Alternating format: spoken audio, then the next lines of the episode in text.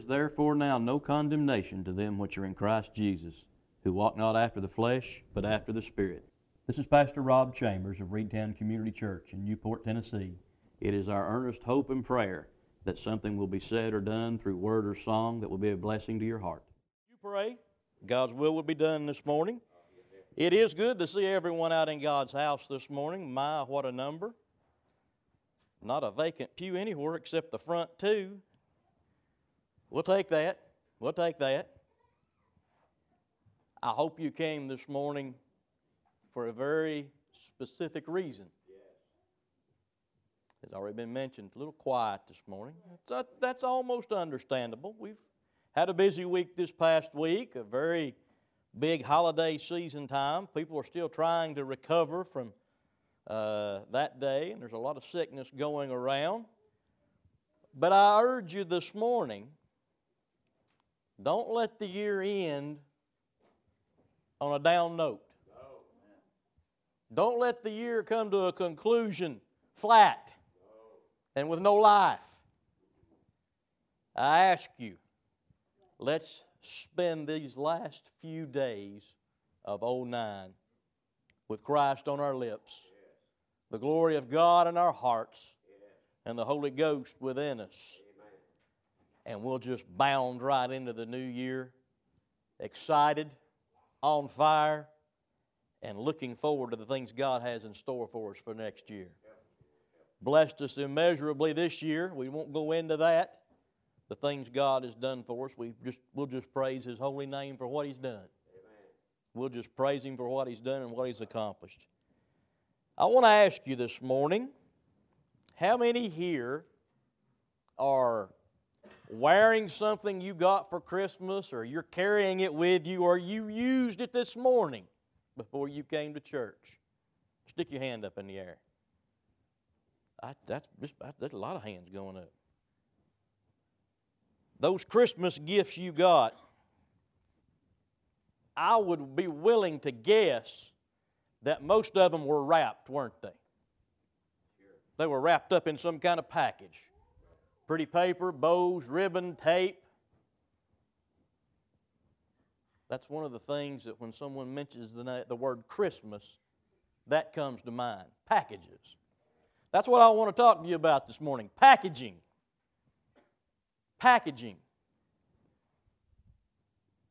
Everywhere you look in our society today, packaging, packaging, packaging.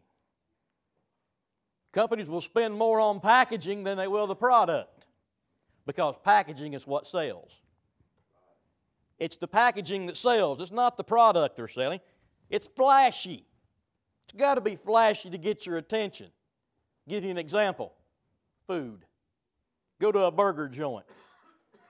What does the packaging, what does the advertisement look like? Nice big thick hamburger, lettuce and tomato falling off of it, juicy, looks like the meat's that thick. What happens when you get it and they put it on the tray? It's about that thick. It's brown, or it's not brown, it's gray. And somebody needs to tell them people tomatoes ain't supposed to crunch. You're not supposed to eat a tomato and feel it crunching under your teeth. The lettuce is all wilted if you get it. It's packaging that sells. It's flashy. It's what catches your eye, what piques your interest and your curiosity. Most of you have got kids. The boxes, the packaging that their toys came in, bright, shiny, pictures of kids laughing, having a good time, playing with the toy. But what happened a few minutes after they opened it? The toy's laying over in the corner and the kid's playing with the box, wasn't they? Mine do. They forget the toy and they play with the box. There's so many layers of packaging as well. You've got that shrink wrap coating around the outside of it that you cannot get a hold of to tear it off. You have to have a knife and poke it at the corner. And then once you rip it off, whatever the, the, the product is, it's on your hand and you can't get it off your hand. And if you ever get it in your floor and your carpet, you'll never get it up. The static clings so great, you've almost got a, a hard surface on your carpet there from all the plastic that's stuck to it. Then you've got that inner package. You get the outer layer off, there's an inner one.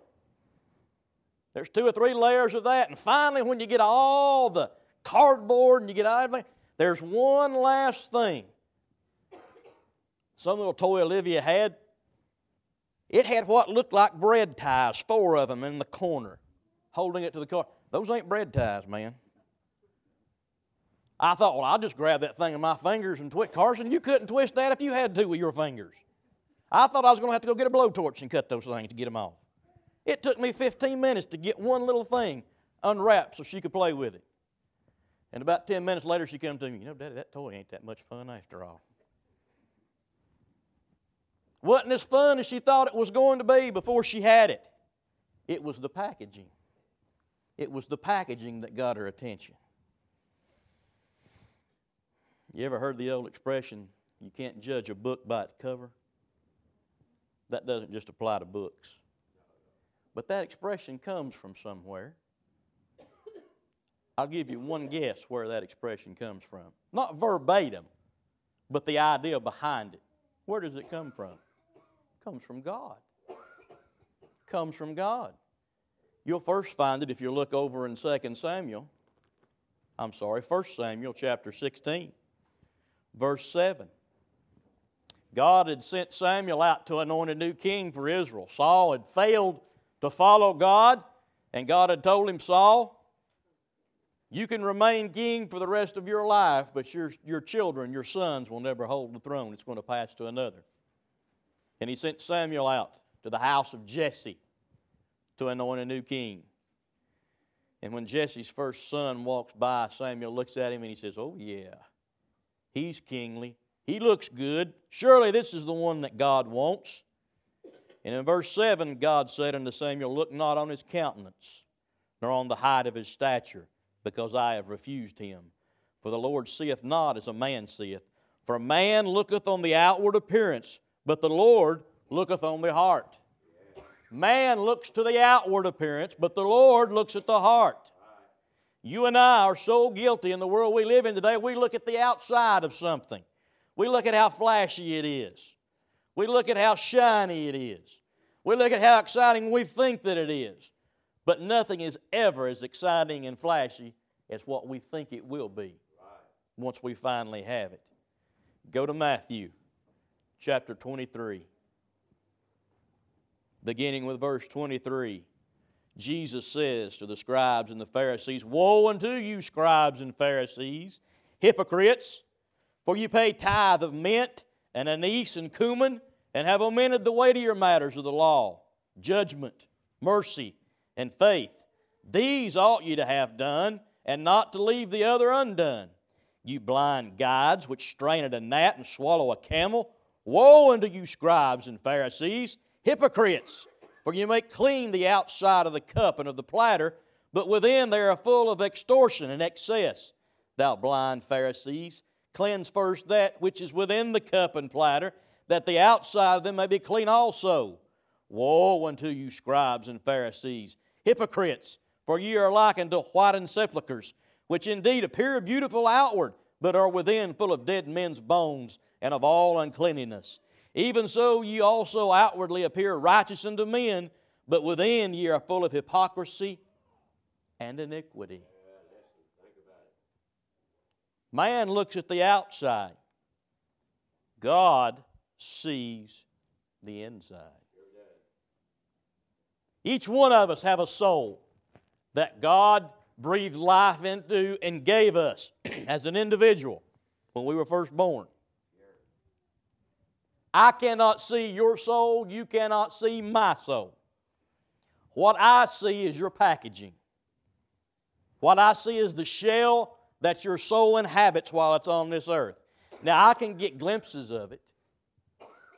I can get an idea of your soul by the way that you act, by the way that you talk, the things that you do, the way that you behave. I can get some idea of your soul, but I can't see your spirit. God doesn't even look at the outside. God could care less about your frame. What God is concerned about is your soul within. He doesn't worry about the package, he worries about the contents that's inside the package. Jesus is telling the scribes and the Pharisees here in Matthew that no matter how good they look outside, it's what's inside that matters. He first told them there in verse 23 Woe! In other words, sorrow, sorrow, sadness, great tribulation on them. He said, Because they paid tithe of mint and anise and cumin and omitted the weightier matters. He said, You do the little things, you do the nitpicky things. You try to fulfill the law to every little tiny thing that you've added to it, but you don't worry about mercy. You don't worry about love. You don't worry about faith. You don't worry about the important things. You just like to look good in front of others. He told them there in verse 24 that they'd strain at a gnat and swallow the camel. Before a Pharisee would drink water, he would strain it. Didn't matter where it came from. Before he would drink it, it had to be strained because a gnat was considered an unclean animal and you could not consume it. So before they would drink water, they would strain it to make sure they didn't have any impurities in it. But here was the Son of God. Here was the Messiah. Here was the promised Christ that was supposed to redeem Israel and set them free and they didn't recognize him. They were worried about the small, unimportant things and the things that meant everything they couldn't see and recognize. And Jesus said, Woe unto you! Woe unto you! It's not the packaging, it's what's inside that counts. He said that they were blind in verse 26. They worry about that which is outside the cup. They're worried about whether a vessel, a container, whether the outside of it was pure. That'd be like you and I if we wash a cup or a dish. We'll get the outside, but the inside we don't worry about. How many of you have dishwashers? You got to be careful with a dishwasher, don't you? You put a cup in there, when it's done with its cycle, you take it out and you just glance at the outside and it looks clean, but you can look in the inside and it be covered with grime and it can be covered with food particles and it can have old soap suds that have dried in it. You don't want to set that back in your cabinet, do you? You don't just look at the outside of the cup, you look at the inside to make sure it's clean. It's the inside that matters.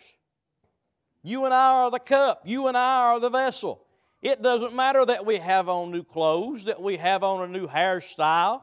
It doesn't matter that we have our nails painted and we have our lipstick and makeup on. It doesn't matter about those things. What matters is how we are inside. That's what counts. What we are inside. Verse 27 Christ looked at them and said, You're like whitened sepulchres.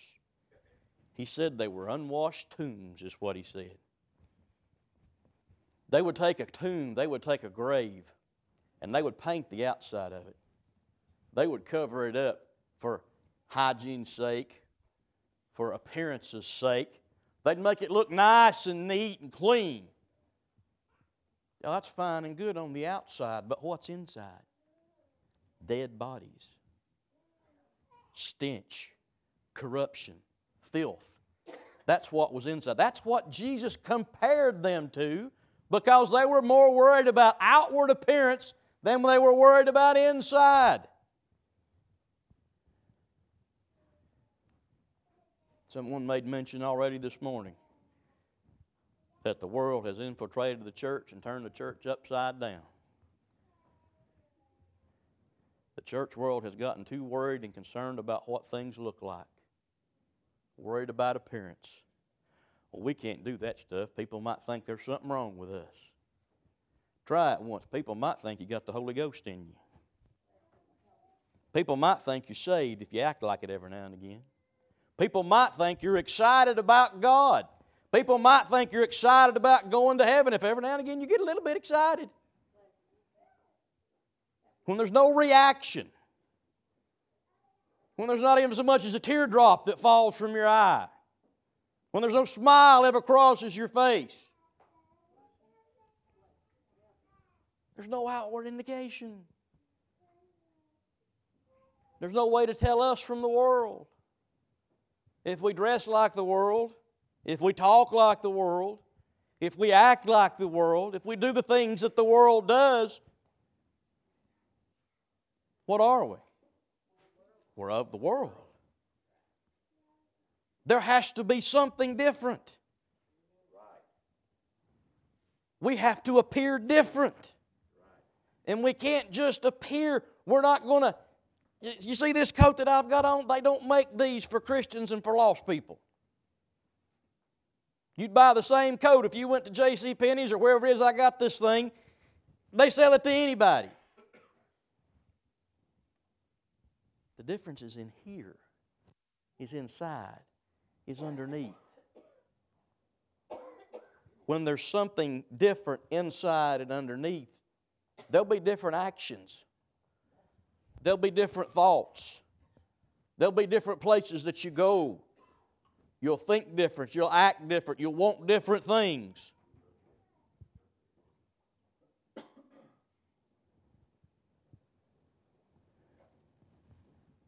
We worry about how we look, how we appear.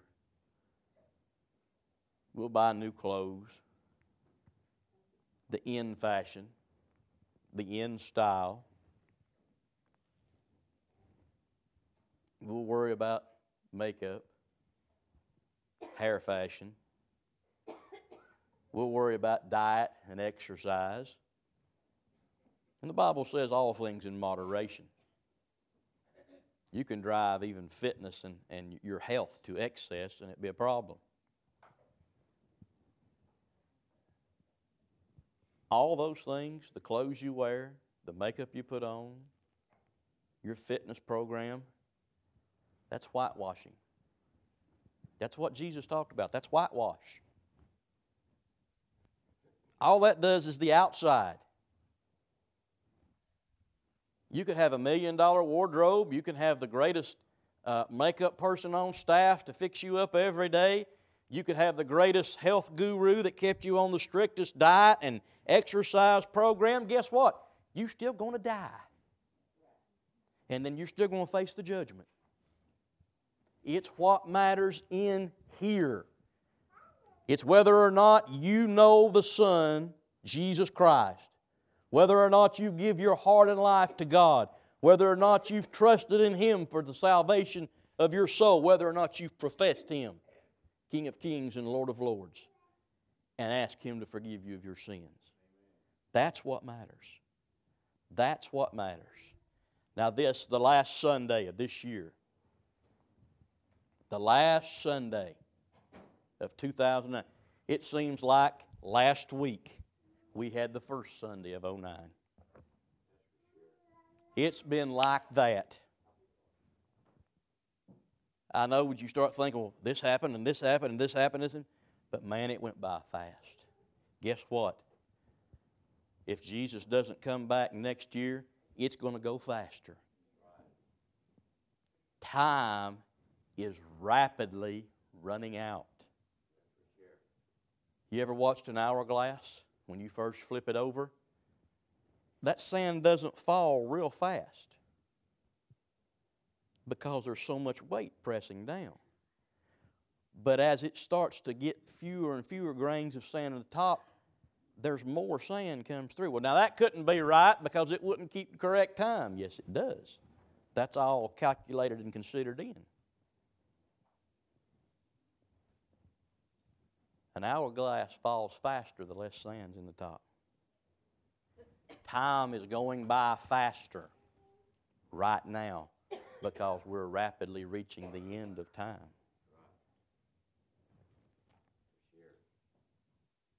You're going to blink, and it's going to be Easter. You're going to blink and yawn, and it'll be the 4th of July. You blink, yawn, and sneeze, it's going to be Thanksgiving again.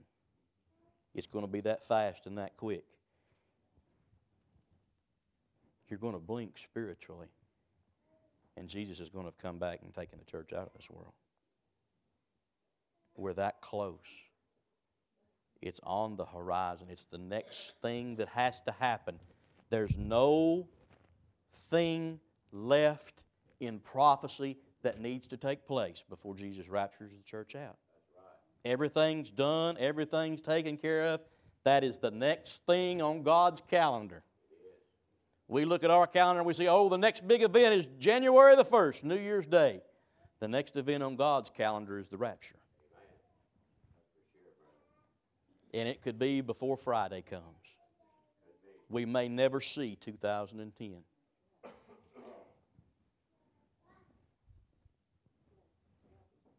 How is your inside? How is your soul this morning? Don't worry about the package. Well, I'm kind of slow, preacher. I'm kind of sickly. I got aches and pain. I ain't worried about the package. I ain't worried about the package. That's not my bailiwick. That's the doctor's. That's the doctor's job. I can't fix the outside, but I can take you to a man who can fix the inside. How's your soul this morning? How stands your soul with God? That's what I'm concerned about. That's what I'm worried about. Will Jesus look at us and call us a whitewashed tomb? Will he look at us and say, You worry about things that are irrelevant and you've forgotten the things that are important, the things that I've taught and told you in my word? If we stood before Christ today, what would he see? Not the outside. He doesn't care about the inside or the outside. He sees the inside, he sees what matters. How's your insides this morning? Ladies, come to the piano, please. I'm going to ask everyone to stand to your feet, please, this morning. And I want you to take a few minutes Take just a few minutes this morning. And with the idea in your mind that God doesn't see the outside, He sees only the inside. What does God see when He looks at you? When God looks at your soul, what does He see? Is it clean? Is it fresh? Is it pure? Or does He see corruption? Does He see wickedness, lasciviousness, hatred? Does he see that you hold grudges? Does he see that you always are selfish and want your way in all things? What does God see when he looks at you? And when you realize what God is seeing when he looks at you, then come up here to this altar and let's get the inside of the vessel cleaned up. Let's get it fit and ready, pure and holy, and ready for the Spirit of God to move in. We hope that you've enjoyed our podcast presentation. If you would like more information about the church or any additional podcast, please join us on the web at www.reidtowncommunitychurchpodcast.blogspot.com. That's spelled R E I D T O W N communitychurchpodcast.blogspot.com. Thank you and God bless.